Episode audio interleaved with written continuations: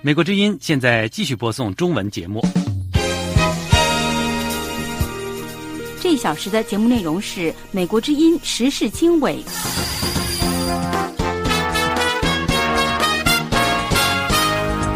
各位听众，大家好，这里是美国之音九月七号的时事经纬节目，我是志远，从美国首都华盛顿向您播报。连线采访陈静杰，谈人权组织首发系统报告。中共滥权、违法监视居住剧增。从二零一三年到二零二一年，呃，中国的监视居住的措施是使用在非常多的案件当中，总共有二十六万七千两百一十九个官方登录的案件。其中可以看到说，从二零一三年到二零二一年，几乎是以每年百分之五的成的速度在增长。其中，二零一三年，也就是习近平执政的第一个年度，到二零一四年，短短的一年之间，增加了四百一十九个百分比。泸定地震，成都震感强烈，当局封城，阻拦民众避险，激起民怨。未审已定罪，认罪减刑，统称港版国安法常态。老实说，就算在那个法庭里面继续那个程序，确实可以在法庭留下一个记录。但是就是这么多，在被捕的一刻开始，你也差不多可以当成自己已经被定罪了。某种意义上来说，你是被迫要认罪，因为你也知道打下去没有什么意思。美国之音时事经纬，更多新闻内容，欢迎收听。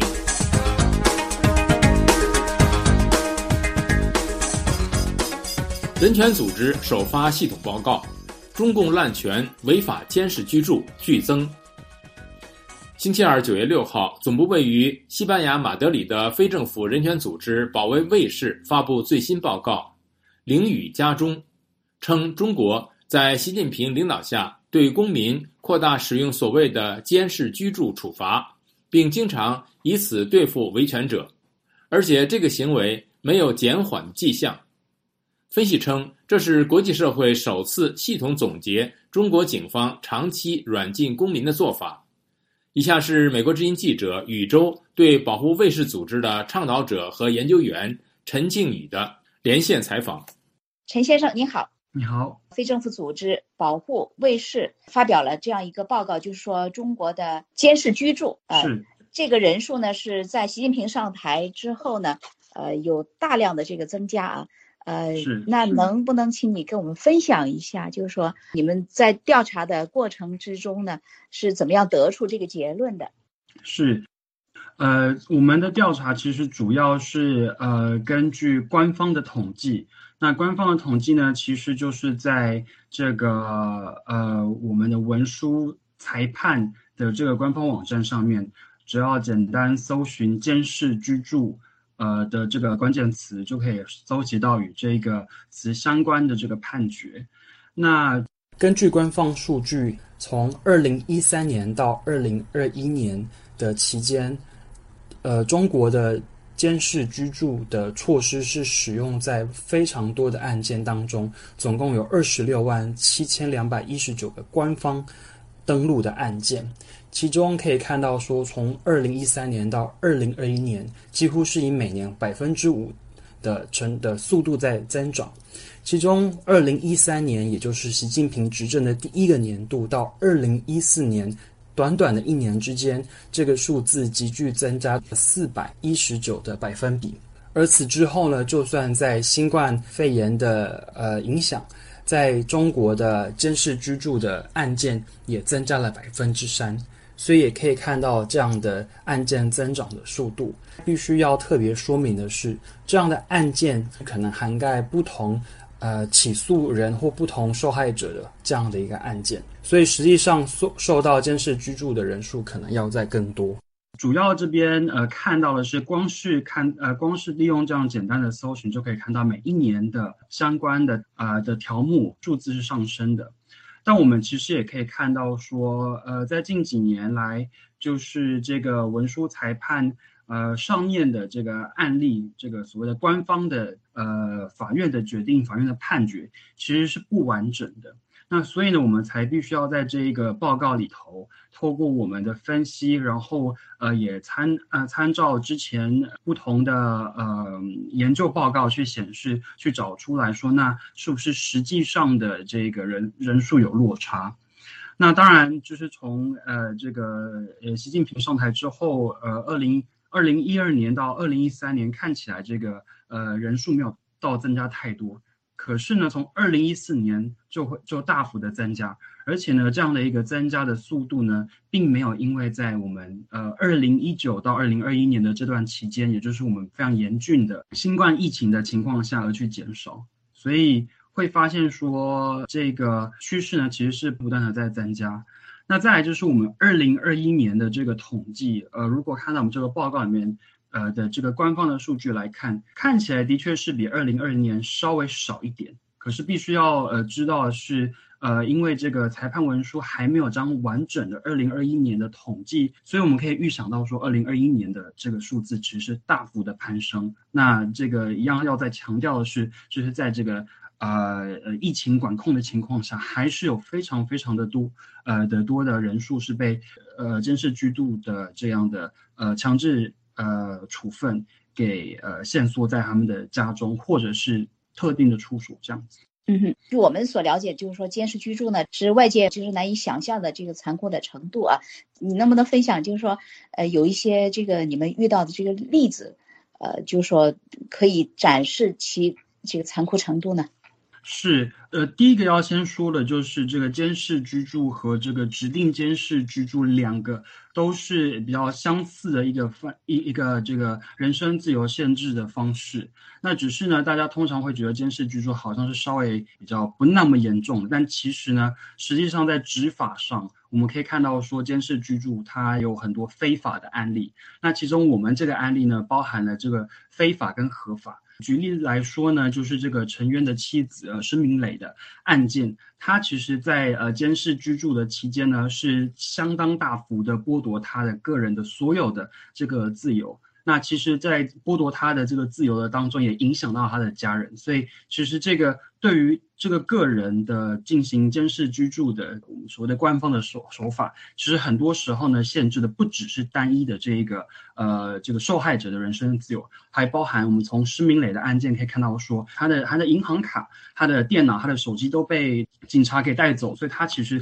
也无法工作，那他也无法呃去和其他人联系。那最呃让人不能了解的是，其实呃这个他所受到这些限制，其实不不是和他个人的这个行为是有关系的。从他的案件可以看到，说这个他在受这个长时间的这个呃拷问跟调查的期间呢，他其实被询问的这些问题都和他个人无关。所以可以看到说，就算他是用合法的方式去限制他，等于说有个名目吧，去呃。对他进行呃监视居住，可是其实他的这个手段是没有所谓的合理性的，哦，所以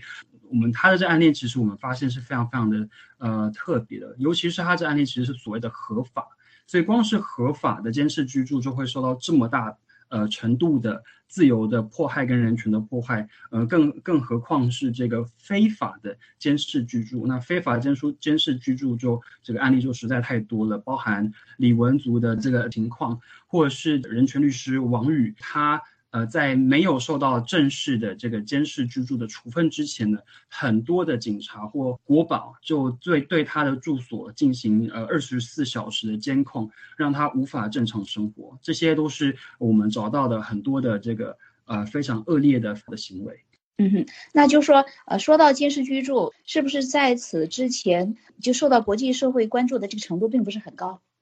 其实呃，受到关注的程度其实。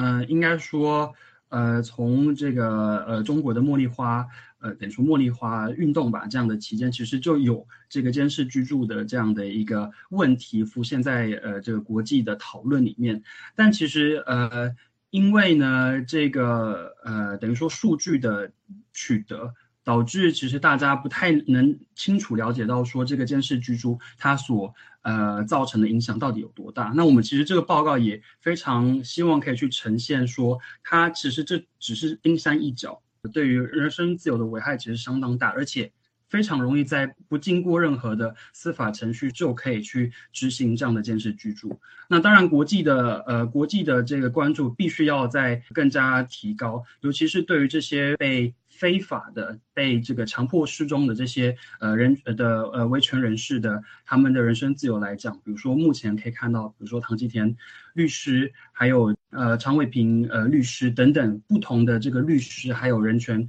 捍卫者，他们所受到的人人身自由的限制，还有这个酷刑的这样的对待，必须要透过呃更多的国际关注，不论是呃这个国际组织，还有各国的政府。还有这个联合国的人权机制来对呃中国呼吁，对中国施压，来让他们的这个酷刑或受到这个监视居住的条件可以受到改善，或是让他们可以得到释放。所以，当然我们会觉得说，国际的声援跟国际的关注是非常非常非常有效的。好，那您还有需要补充的吗？呃，必须要想要再补充的，就是说，呃，这个。呃，法律呃法律的修正，我们可以看到说，在二零一二年、二零一八年的这个呃，等于说关于刑事诉讼法的这个修修订，其中还有一个就是说，在监视居住过程中是呃非常非常呃容易是呃让你没有任没有办法得到任何的法律协助，无从去告这个国保机关或是报呃等于说去要求法律上面的赔偿，所以。会希望说国际的这个关注也尽量可以在这个警察还有这个司法救济还有呃得到律师辅助上可以多加琢磨。嗯哼，就是保护卫士组织的这个报告呢，可不可以说是国际上就中国的监视居住这个现象的第一份报告？呃，以前有类似的研究，但是这应该是我们目前看到比较全面性的关于法规还有关于数据的整理。那这其实也只是等于说，呃，算是抛砖引玉吧。希望更多的呃团体、更多的这个呃学术界还有政府可以关注这件事情。尤其这件事情是还是不断的在发生，而且还是得要强调，这样的受害者的人数还是不断的在攀升。好的，谢谢您。我们非常感谢保护卫士的倡导与研究专员陈静杰先生接受美国之音时事经纬的采访。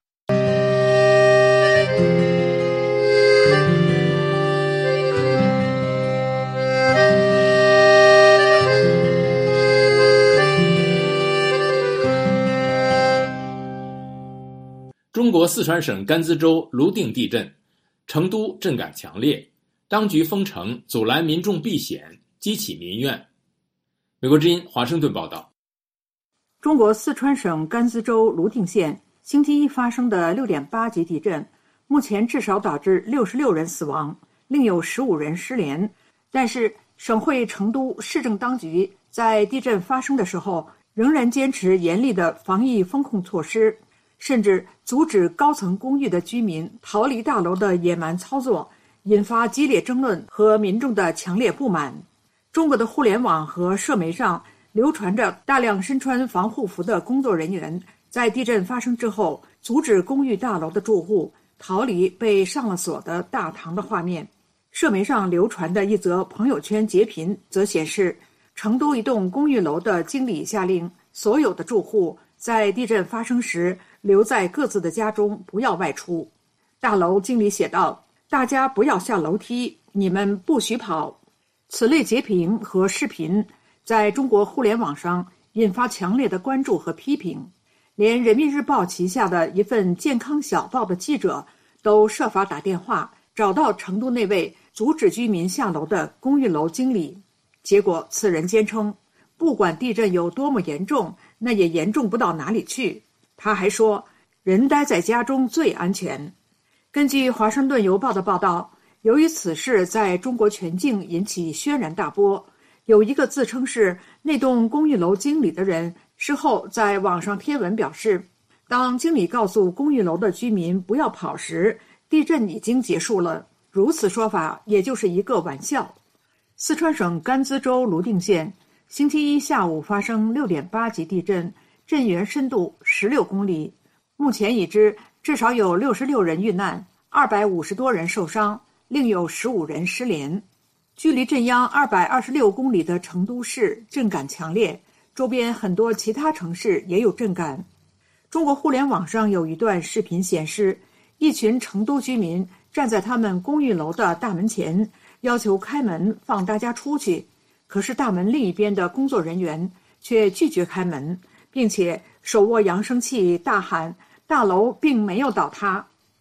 在互联网上另一段视频中，一名男子使劲摇晃大门上挂锁的把手，他和其他的公寓居民都迫不及待地想逃离他们居住的公寓大楼。但是却无奈地被锁在大门之内。成都市卫健委星期一晚上曾对公寓楼居民被锁楼中所引发的争议作出回应，声称在遭遇地震、火灾和洪涝灾害时，人民的生命安全高于防疫风控规定。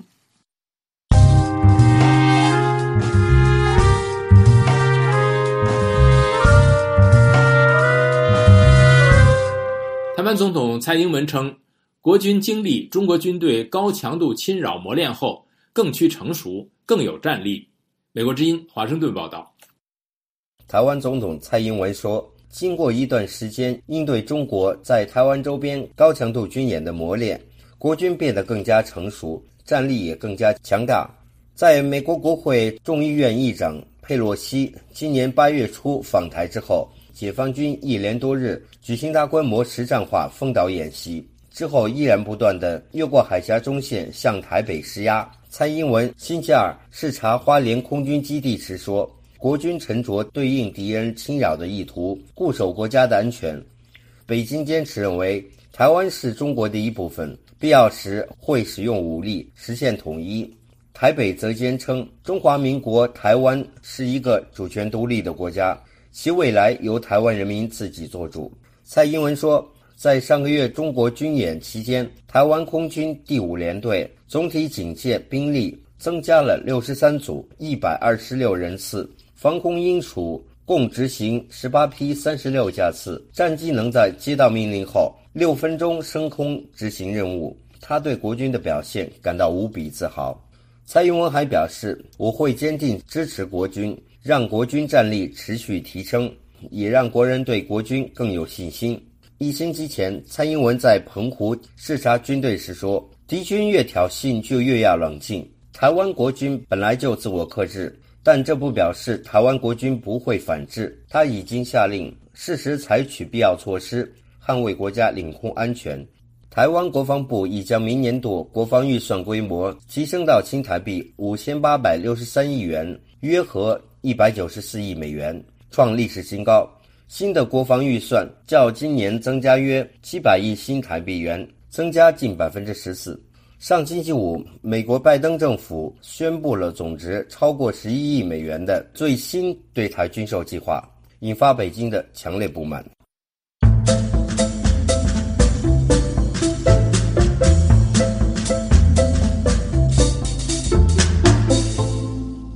未审已定罪，认罪减刑恐成港版国安法常态。港版国安法两起主要案件黎智英案和民主派初选案，虽然尚未开审，但大部分被告已先后表明会认罪，部分人更寻求尽快判刑。有分析认为，港版国安法案件属于政治案，基于刑期和经济考量，估计以认罪换取减刑会成为同类个案的常态。美国之音高峰香港报道，由陆洋播报。二零二零年七月，香港民主派为立法会选举举行初选，近六十一万名选民投票。当局事后以违反港版国安法为理由，拘捕了多名组织者和参与者。被起诉的四十七人当中，有二十九人已经先后表明会承认串谋颠覆国家政权罪，其中。前香港众志秘书长黄之锋和大律师杨岳桥等五人，九月五号在高等法院做案件管理聆讯。代表杨岳桥和另外两名公民党前议员的辩方大律师表示，三人希望能够尽快求情和判刑。香港一传媒创办人黎智英被当局指控串谋勾结外国势力等罪。上个月进行案件管理聆讯时。黎智英和三家相关公司都否认控罪，然而控方确认其余八名被告全部认罪。香港前本土派立法会议员梁颂恒对美国之音表示，港版国安法两起主要案件，大多数被告均选择认罪，相信与审讯不设陪审团有很大关系。梁颂恒说：“咁國安法嘅案件呢，其實有幾個好重要嘅現象嘅。”梁颂恒說：“港版國安法的案子有幾個重要現象，首先是由指定法官審理，而且不設陪審團。面对香港目前的政治情况，国安法案件到底是否一般的司法案件，是否可以凭着法理去抗辩，大家心里清楚。”二零二零年。梁颂恒曾因为闯进香港立法会会议室，被裁定非法集结罪成，被判监禁四周。他说：“民主派初选案的被告未经审讯而被羁押超过一年半，是非常不合理的。”梁頌恆說：“人長時間地被單獨囚禁，你每一日淨係對住一個閘三邊牆。一個人長時間被單獨囚禁，每天只對着一道鐵欄、三道牆壁。”其實是相當折磨人的，對意志和精神造成的壓力相當大。未審先囚不是文明社會應該看到的現象。既然還沒審訊，你又怎麼知道被告一定會坐牢呢？梁頌恆說：“香港的法治容许被告因认罪获得减刑，一般可以扣减三分之一刑期左右。”接受美国之音专访的香港独立记者林彦邦则相信。黎智英案和四十七人案的被告纷纷认罪，既有刑期因素，也涉及经济考量。林彦邦說：“最重要的一个原因是，他们也合理的估计，基本上那个案件能够在法庭上面打赢的机会真的很小很小，可以说是不存在。其实大家也知道。”或者说是估计，这个是一个非常政治化的一个案件，在法庭继续做一个程序，主要的考虑就是希望能更好的把自己的观点在法庭上面说出来，作为一个历史上面的记录。但是呢，如果是要坚持这样做的话，自己坐牢的那个时间到底有多长，这谁都说不准。还有就是，如果有一个很长的一个法庭的程序的话，律师方面的开支也是非常的高。近年，中共中央积极推动司法改革，希望减少冤案和法官贪腐问题。在十九大提出依法治国的气氛下，寻求让中国踏进阳光司法之路。但是，所谓的依法治国往往被视为打压意见的工具。林彦邦说：“面对港版国安法的未知之数，无论被告认罪与否。”都是无奈的选择，没有对错可言。林彦邦说：“就是我相信，现在在外面的人，对于在那个监狱里面的人面对的状况，主要都是同情，还有理解的。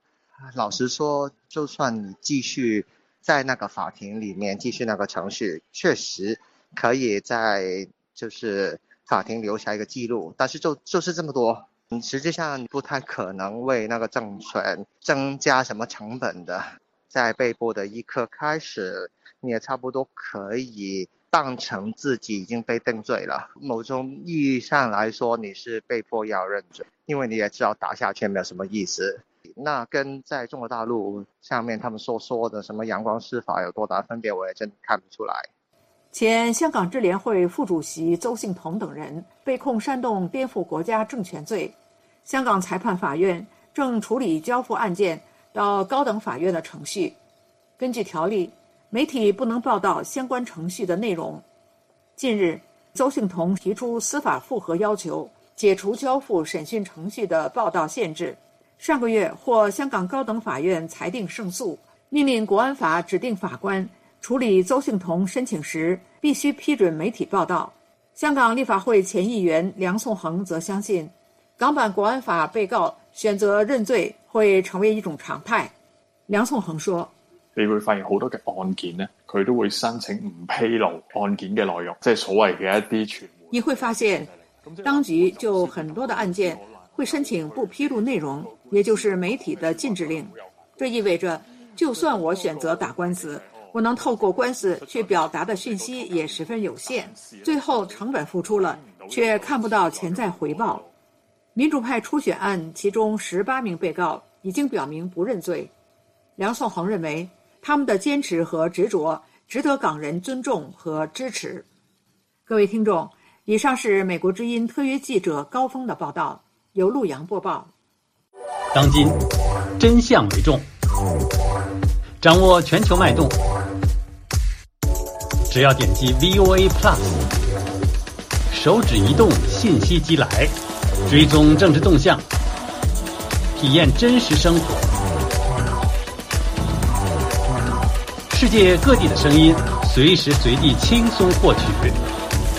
现在就下载 VOA Plus 应用程序，VOA Plus。上合组织峰会期间，习近平与普京将在中亚举行会晤。美国之音华盛顿报道：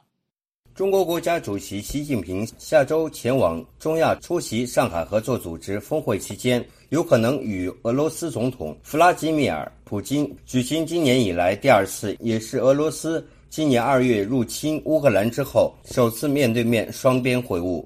习普今年首次峰会，今年二月北京冬奥会开幕期间举行，双方签订了一系列合作协议，并承诺双方合作尚不封顶。这次会晤三个星期之后，普京率军入侵了乌克兰，中国拒绝响应美国和其他西方国家的呼吁，谴责俄罗斯对乌克兰的侵略行动，声称中国在俄乌冲突中保持中立。习普随后至少两次通过电话。哈萨克斯坦外交部发言人斯马迪亚罗夫在星期举行的记者会上宣布，习近平将于九月十四日对哈萨克斯坦进行国事访问，并与托卡耶夫总统举行峰会。这是习近平自二零二零年新冠疫情在全球爆发以来首次出国访问。在习近平主导的对病毒和疫情动态清零政策下，中国几乎仍在对外封锁边界。不鼓励民众国内或出国旅行。哈萨克斯坦外交部发表的声明指出，习近平在访问哈萨克斯坦之后，将于九月十五日与托卡耶夫总统、萨马尔汗市出席上海合作组织的年度首脑会议。包括普京和印度总理莫迪在内的上海合作组织成员国首脑都将出席将于九月十五日和十六日举行的峰会。根据《新闻周刊》等多家媒体的报道，习近平和普京很可能利用这次一道出席上合组织峰会的机会，举行双边峰会，重申双方背靠背的战略伙伴关系。北京一再表示无意向入侵乌克兰的俄军提供军事援助，但观察家们认为。面对美中激烈竞争的北京，也绝对不可能冷淡或放弃战略上意义十分重大的中俄关系。如果习近平在出席上合组织峰会之余，坚持与遭到西方国家强烈抵制的普京举行双边峰会，这将说明习近平即使面对外界强大的压力，也要向普京提供声援和支持。乌克兰总统泽连斯基一直试图要与习近平通电话或安排视频通话，但是至今仍不得要领。习近平与普京在共同出席上合组织峰会之后，今年十一月还将双双出席在印尼巴厘岛举行的二十国集团会议峰会。作为东道主的印尼总统佐科维多多表示，习近平和普京预计都将出席这一峰会。由于习近平预定在十月十六日开幕的中共二十大上谋取，并几乎肯定可以获得打破规矩的第三个五年任期，因此当他前往巴厘岛出席二十国集团峰会时，他可能比这次前往中亚更加信心满满、意气风发。另据俄罗斯塔斯社报道，普京已于星期二抵达位于俄罗斯滨海边疆区的谢尔盖耶夫斯基军事训练场。并将视察东方2022军事演习。克里姆林宫发言人佩斯科夫表示，普京当天在该军事训练场会见了俄罗斯国防部长谢尔盖·绍伊古和俄罗斯武装力量总参谋长瓦列里·格拉西莫夫。东方2022军事演习历时七天，预定于星期三结束。俄罗斯参演部队超过五万人，以及包括一百四十架战机、六十艘战舰在内的五千多台军事设备，来自中国、印度、老挝、蒙古、阿尔及利亚、尼加拉瓜、叙利亚以及多个前苏联国家的部队也参与了演习。各位听众，今天的时事经纬节目到这里就播送完了，谢谢收听。这次节目的导播是王云，我是志远，我们明天同一。